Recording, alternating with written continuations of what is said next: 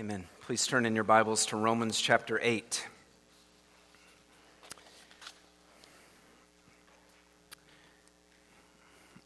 Romans chapter 8, if you're using the black Bibles that are provided, that can be found on page 944. We're going to be in Romans chapter 8, verse 31. Normally, we preach through a, a book of the Bible, and, um, but for the last couple of months, we've been doing a topical series focusing on our identity in Christ.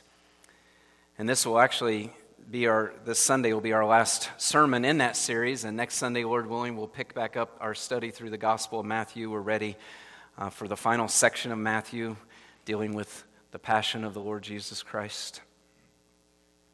But as we've studied um, this topic of our identity in Christ, we've seen that our identity should be rooted in our relationship with our Lord Jesus Christ. Not our identity should not come from our jobs or from our families or from our, our personalities or our giftings. Our identity should be rooted in our relationship with the Lord Jesus Christ. And so what we've seen from God's word is we've rejoiced in the different aspects of that identity, and all those different aspects flow out of our union with Christ. When God saves us by his Holy Spirit, he, uh, through faith, unites us to Christ. And so our, uh, that's why as Christians are often described in Christ or, or with Christ. And so that is at the very heart of our identity. And because of that union, there's many truths that, again, flow out of that. And that's what we've been studying together these last couple of months. We've seen that because God has united us to Christ through faith, we are declared righteous in God's sight because of the finished work of Christ. We've seen that we are adopted sons of God who've been saved to enjoy God and be with Him forever. We've seen that we are new creations who are set free from bondage to sin and have the Holy Spirit dwelling inside of us. We've seen that we are saints, set apart from sin and set apart for service to God, to bring Him glory. We've seen that we are citizens of heaven, no longer belonging to this fallen world and as we've gone through that, we've seen that all those identities, all those aspects of our identity, have moral implications, don't they? We've said many times we're called to be who we are in Christ. Be who you are in Christ, Scripture admonishes us.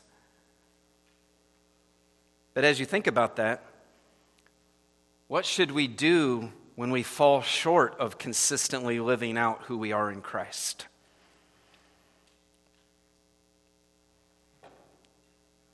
Yes, in Christ we are new creations, but we have to admit we often give in to our old ways of sin. And yes, in Christ we are saints, but sometimes we fail to live set apart for the Lord. In Christ we are citizens of heaven, praise God, but we find ourselves too often still attached to the things of this world.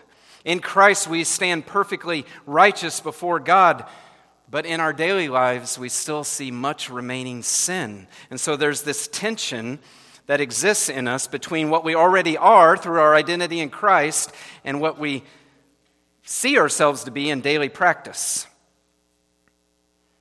And so we have to admit that we still sin daily in thought, in word, in deed, and in motive. And that reality, that, that tension that exists, or that, that reality of that gap that exists, between who we are in Christ and our practice can lead us into a couple of ditches as we think about that reality. One ditch would be we become so despairing that we distance ourselves from the Lord. Or I think the, the opposite ditch would be something like, well, we just minimize sin and, and, and you know, make it seem like it's no big deal and, and whenever we start to feel bad about that, we just kind of look in ourselves and try to find something in, within ourselves to feel good about. Both of those ditches are, are wrong and will hinder our growth in Christ by taking our eyes off of pursuing Christ and his kingdom. And so we want to try to see what the Bible would admonish us to do today. And, and what we see is that if we are to grow in, in living out who we are in Christ, what we must do is preach the gospel to ourselves every day. A phrase I'm sure you've heard many times. Um, I heard it first from Jerry Bridges. If we are to make progress in realizing who we are in Christ, we must preach the gospel to ourselves every day. That means admitting that we still struggle with sin, but rejoicing in God's love and grace to us in Christ. And so the title of the sermon today is I am forever loved by God and dependent on His grace. I am forever loved by God and dependent on His grace. Don't you love short, catchy titles? I know that's a very long title. It's not going to be on one of our coffee mugs or something, right? But that, I like that title because it, it really has the two main points that I want us to focus on today. And so we'll consider those one at a time. First, I am forever loved by God.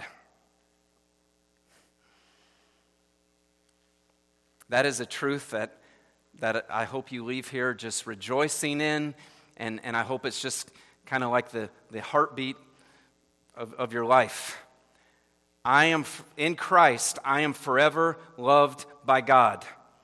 The Bible teaches that before the foundation of the world, God set his love on us, choosing us for salvation, determining one day to adopt us as sons. Ephesians 1 4 and 5. And then later, at, at, just the right time, God demonstrated his love for us in that while we were still sinners, Christ died for us. Romans 5 8. And then at God's appointed time, even when we were dead in our trespasses, God, being rich in mercy, because of the great love with which He loved us, made us alive together with Christ. By grace you have been saved. Ephesians 2 4 and 5. I love that because of the great love with which He loved us. You see, every aspect of our salvation just highlights God's love and His grace. God loves us by His grace. And I'll talk more about grace later, but by that I mean it's God loves us by His unmerited favor. In other words, we don't deserve his love. There was nothing in us that was lovable. We don't deserve his love. We cannot earn his love. God does not love us for what we can do for him. God loves us. Why? Because he chose to love us. He chose to love us to the praise of his glorious grace, Ephesians 1 says. He chose to love us for His glory, to highlight how, how gracious and merciful He is.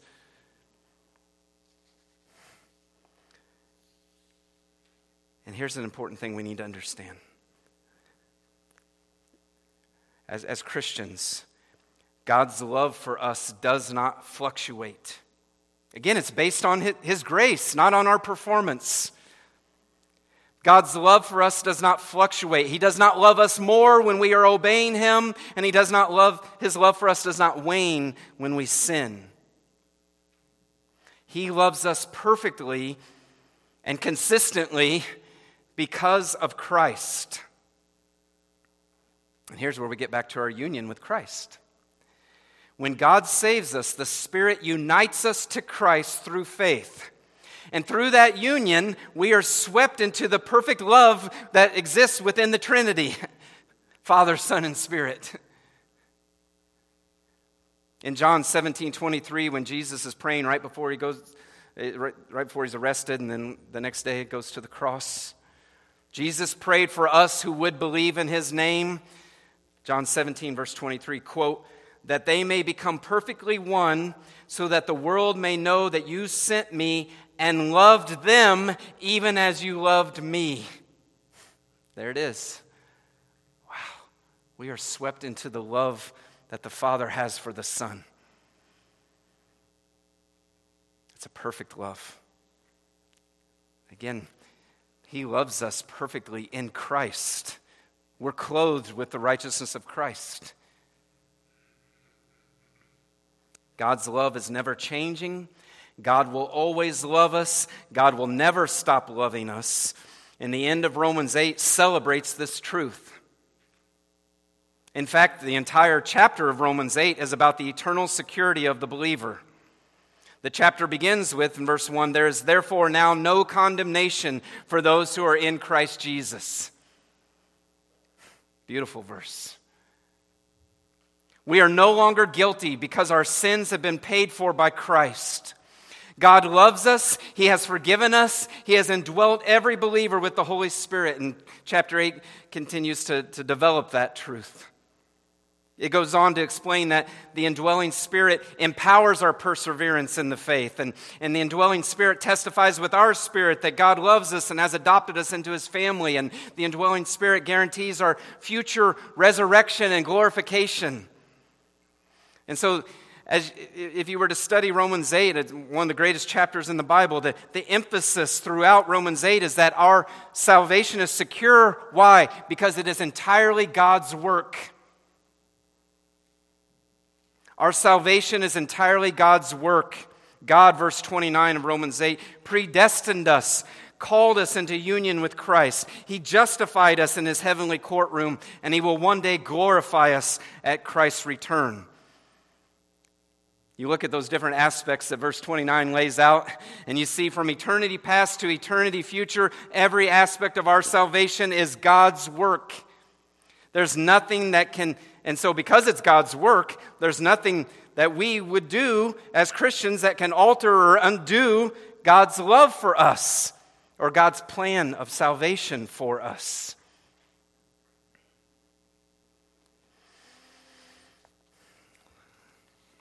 And so that was kind of a quick, super quick synopsis of chapter 8, and that brings us then to verse 31, our text this morning. And really, I'm, our main text, I is the last two verses, but I decided to begin just in 31 and again kind of cover it quickly. But look at Romans 8:31 with me. It's like Paul's come, bringing this to a, a conclusion here. What then, verse 31, shall we say to these things? if God is for us, who can be against us?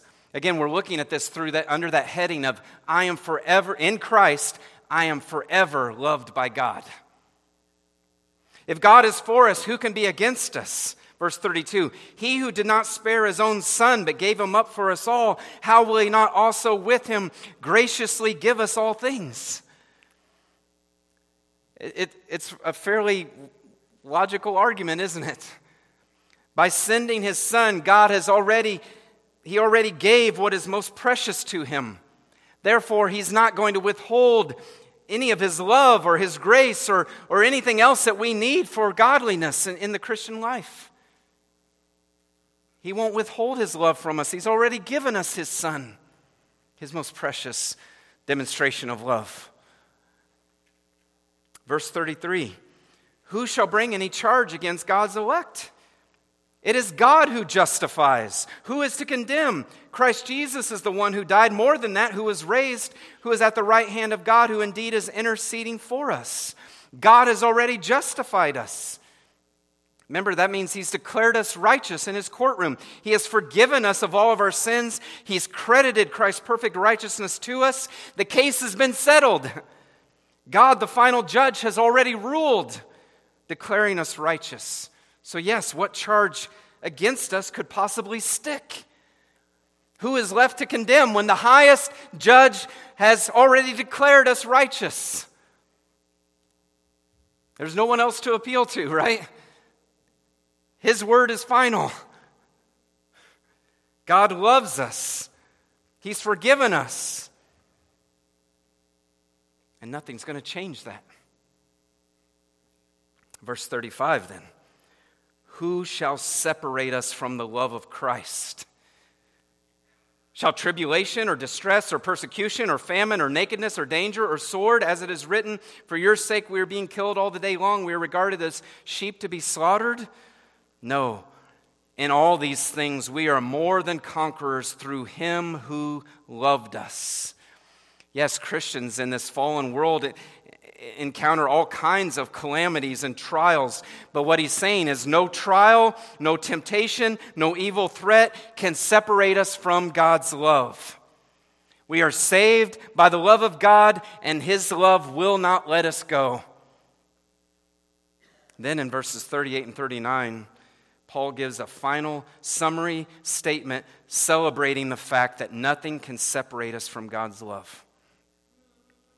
Again, in Christ, I am forever loved by God. Verse 38 For I am sure that neither death nor life, nor angels, nor rulers, nor things present, nor things to come, nor powers, nor height, nor depth, nor anything else in all creation will be able to separate us from the love of God in Christ Jesus our Lord.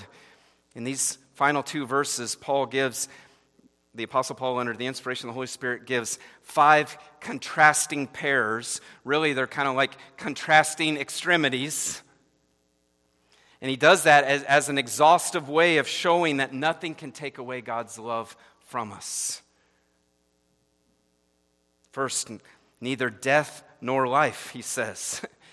can separate us from the love of God. Death does not separate us from the love of God. Death merely ushers us into the presence of God, where actually we'll, we'll witness the glory of the love of God like never before.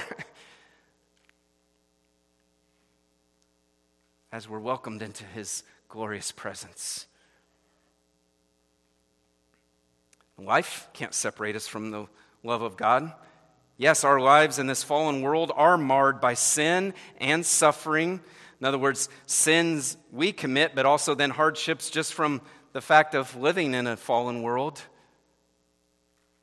Yes, our lives here in this present time are, are marred by that. But again, no trial, no hardship, not even our own sin and folly can separate us from the love of God. Second pair, then.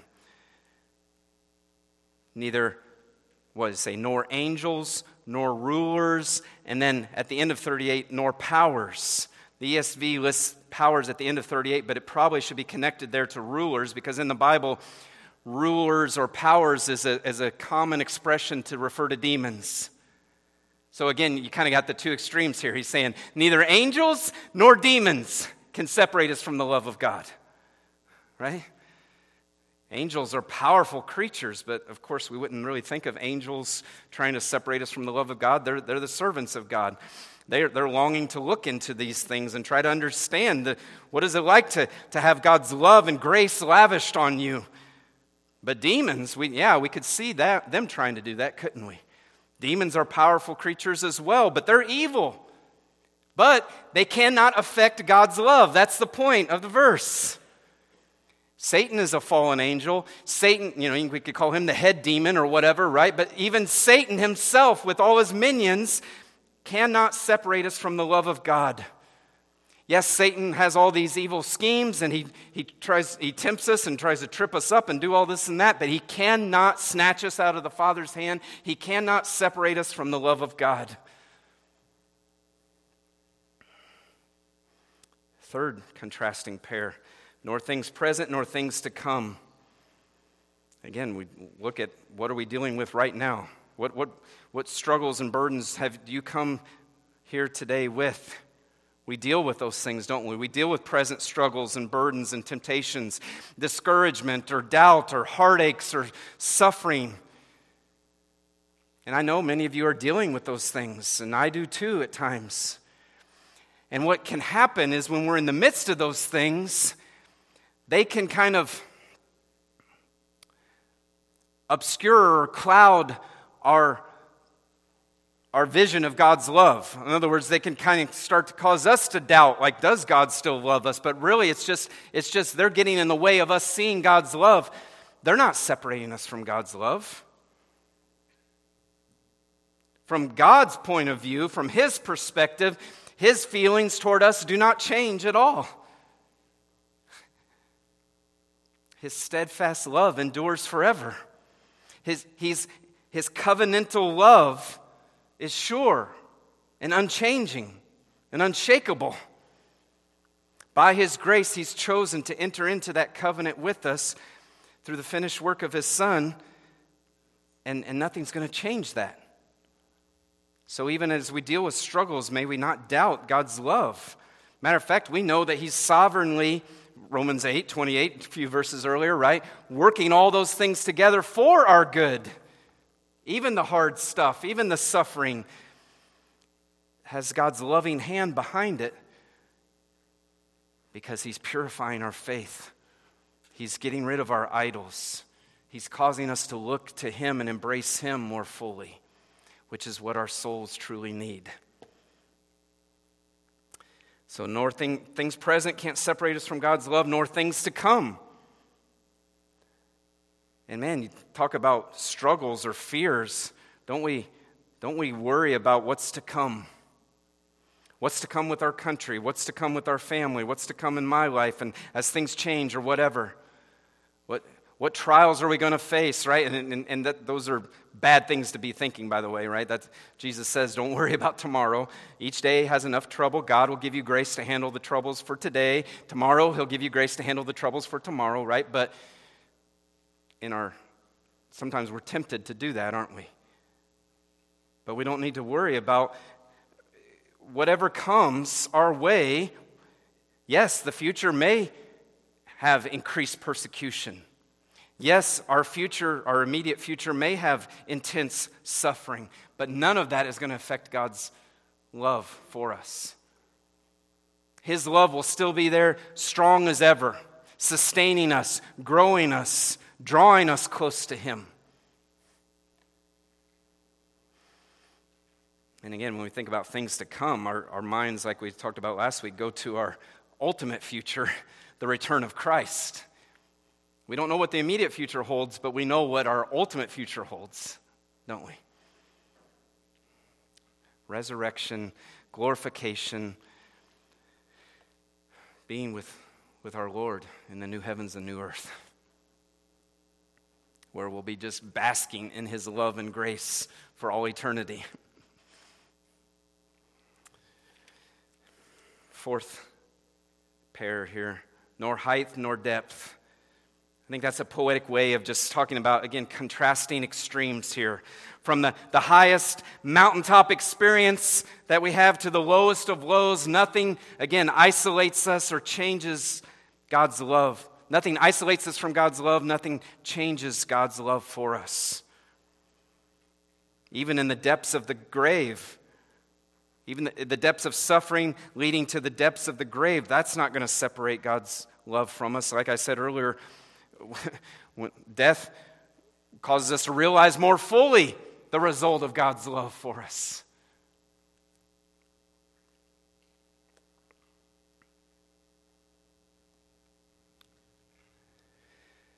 The last one, then. I like, I like this last statement, right? Just in case I missed anything. Paul says, nor anything else in all creation. Right? Kind of a catch all statement to end this. If uh, anything else, any, you know, I've tried to cover these different extremes, but, but just take it to the bank. Anything else in all creation, none of that can separate us from the love of God in Christ Jesus. And again, I emphasize this point because I think it's what we need to hear not even our own folly or sin separates us from the love of God in Christ Jesus. Because our sins are forgiven in Christ's righteousness, we're clothed in Christ's righteousness. So, this is the gospel reality. This is the gospel truth. This is the glorious reality of our identity that we must always remember, loved ones, and celebrate. I am forever loved by God. In Christ, I am forever loved by God. Even when I make foolish choices, even when I've been neglecting my relationship with Him, even when I stumble into that same sin that I've repented of thousands of times, I am forever loved by God. Praise God. Now, in me saying all that, I'm not at all minimizing sin. Please understand. Our choices matter.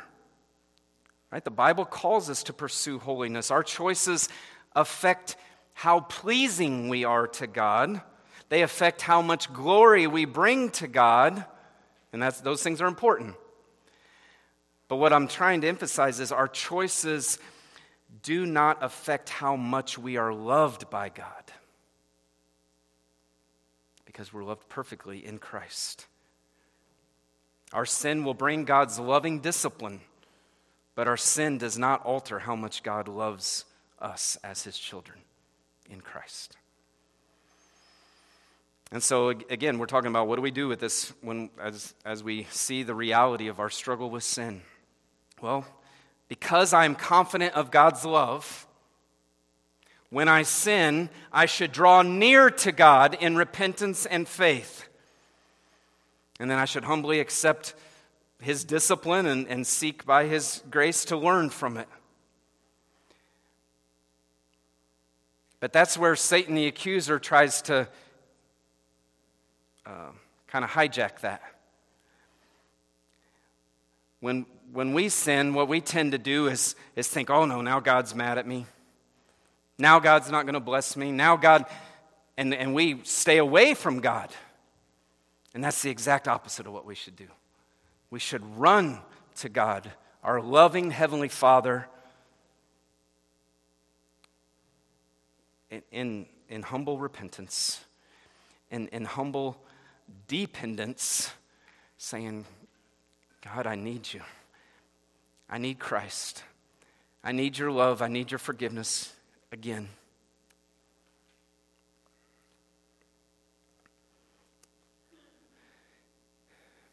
In Ephesians 3, Paul prays that believers will comprehend the enormity of God's love. Why? Why would he pray that? Well, many reasons, but because being in awe of God's love is what will draw us to Him and will change us to become more like Christ. Right? The more we can understand how much God loves us, and, and again, this is maybe counterintuitive to, to some of us.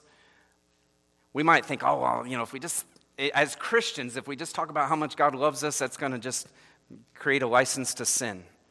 No, it, does, it, it, it won't by God's grace. Right? Romans 6, should, we, uh, should, should sin increase that grace may abound? By no means. And he points to who we are. We've died to sin.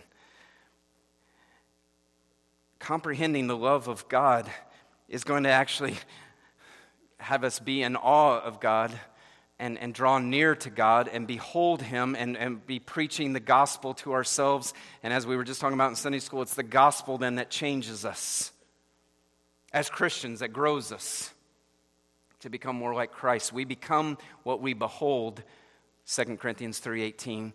And so the more we are captivated by God in all His attributes, and especially those we see in the gospel, the more He's going to be sanctifying us. And the more we'll enjoy our relationship with Him, which will bring Him glory. So, for any who are here today who are without Christ, you're not a Christian, you're an unbeliever. I, I urge you to consider the love of God this morning. Consider the love of God. He sent His only Son to suffer and die in order to save sinners like you and me. He poured out his holy wrath on his sinless Son so that he could forgive all who turn to him in repentance and faith. By his Spirit, God gives new life and faith, enabling people like us who were dead in our trespasses and sins to embrace Christ as Savior and Lord. Do you see the magnitude of his love? Though we committed cosmic treason against him, he forgives all our sins when we trust in the name of Jesus. Our sins are, are, are placed upon Christ in the sense that He's already paid for them on the cross, and again, His perfection is, is credited to us. God, then, in His great love, adopts us into His family, becoming our faithful and loving Heavenly Father. God, in his, again, in His grace and His love, comes then to live inside of us by His Spirit, daily reminding us of His love and empowering us to live for Him. God promises to never leave us or forsake us. He sovereignly loves and cares for His own all their days until, at His appointed time, He brings us home to live with Him forever in paradise. Behold the amazing love of God. Consider that love. Look at that love. You can search all the world, but you will never find anything as beautiful, as lasting, or as vital as the saving love of God through Jesus Christ. And so, my prayer is that everyone here would know that love. May you know the love of God through Jesus Christ. May you be drawn by his love to by faith, embrace Christ as Savior and Lord so you can experience His love forever and ever and ever.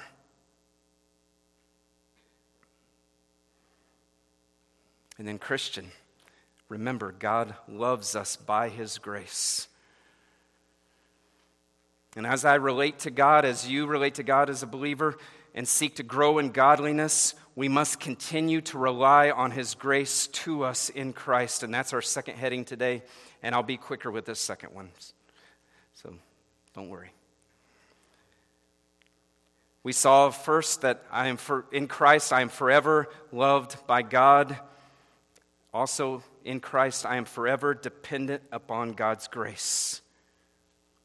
Again, as we're kind of wrapping this whole series up and trying to think about how do we live as a Christian in light of who I am, the, the already, but the not yet as I'm dealing with my sin. What, what truths do I need to remember? What should be uh, first and foremost in my thinking? Well, one, that I'm forever loved by God, but then here's another one that needs to be right up there. I am continually dependent upon God's grace. The Christian life is to be lived by grace. Colossians 2, verse 6 says, Therefore, as you received Christ Jesus the Lord, so walk in him, rooted and built up in him, and established in the faith, just as you were taught, abounding in thanksgiving. We began the Christian life by grace alone, through faith alone, in Christ alone. And that is how we are to continue to live the Christian life by grace alone, through faith alone, in Christ alone. We entered the kingdom of God by grace, and we advance in the kingdom of God by grace. God gave us new life in Christ by grace, and now we are to grow to become more like Christ by God's grace. The Christian life is to be lived by grace. Okay, so what is grace? What do we mean when we say that? Well, Jerry Bridges points out that the Bible uses the word grace in two distinct but related ways. Number one, God's unmerited favor to us through Christ Jesus. Right? The Bible also uses grace in a second way God's divine assistance to us through the Holy Spirit. So we've got God's unmer- unmerited favor to us through Christ and God's divine assistance to us through the Holy Spirit. Again, they're related, but there, there's a distinction there. So you see that we are saved by God's grace, His unmerited favor. And then once we are saved, we continue to rely on His grace, meaning His divine enablement to us through the Holy Spirit, His divine strength to us to live the life He's called us to live. In other words, we're not saved by God's grace alone and then we say, hey, thanks, God, I'll take it from here, right? No, we don't do that. We can't do that. We continue to depend on God's grace throughout our Christian lives. Jesus said in John 15, 5, that apart from me, you can do nothing. We need the life of Christ lived in us by the Holy Spirit, by God's grace. And again, clearly the Bible commands us to put forth effort, right? To pursue growth in the Christian life. I mean, we could look at a myriad of, of, of verses. We're, we're called to put off the old self and put on the new ephesians 4.22 we're to put to death the deeds of the body romans 8.13 we're to abstain from the passions of the flesh which war against our souls 1 peter 2.11 we're to make every effort to grow in christian character 2 peter 1 5 and 7 so we are to work out our salvation but it is god who works in us philippians 2 says We need God's grace to do those things, to do the commands that are given to us. We need God's grace to empower our efforts, and we need God's grace to transform us from the inside out. We need the grace of God working in our lives to do what God calls us to do. We need God's grace to serve and to flee temptations and to discipline ourselves for godliness, to resist the devil, to seek first the kingdom of God and his righteousness. We need God's grace to sanctify us. And that's what he does. God, by his grace, remember, by his divine enablement, works in us through the Holy Spirit in order to sanctify us. Again, it's his grace changing us from the inside out to make us more like Christ so that we start to love others something like Christ loved them, so that we humbly die to self, so that we can boldly speak the gospel, so that we forgive those who hurt us, so that we trust God while enduring suffering, so that we stand strong in a hostile wor- world. How are we going to do that? By God's grace. 2 Timothy 2 1 says, You then, my child, be strengthened by the grace that is in Christ Jesus. No matter how long we've been a Christian, we continue to need God's grace every day.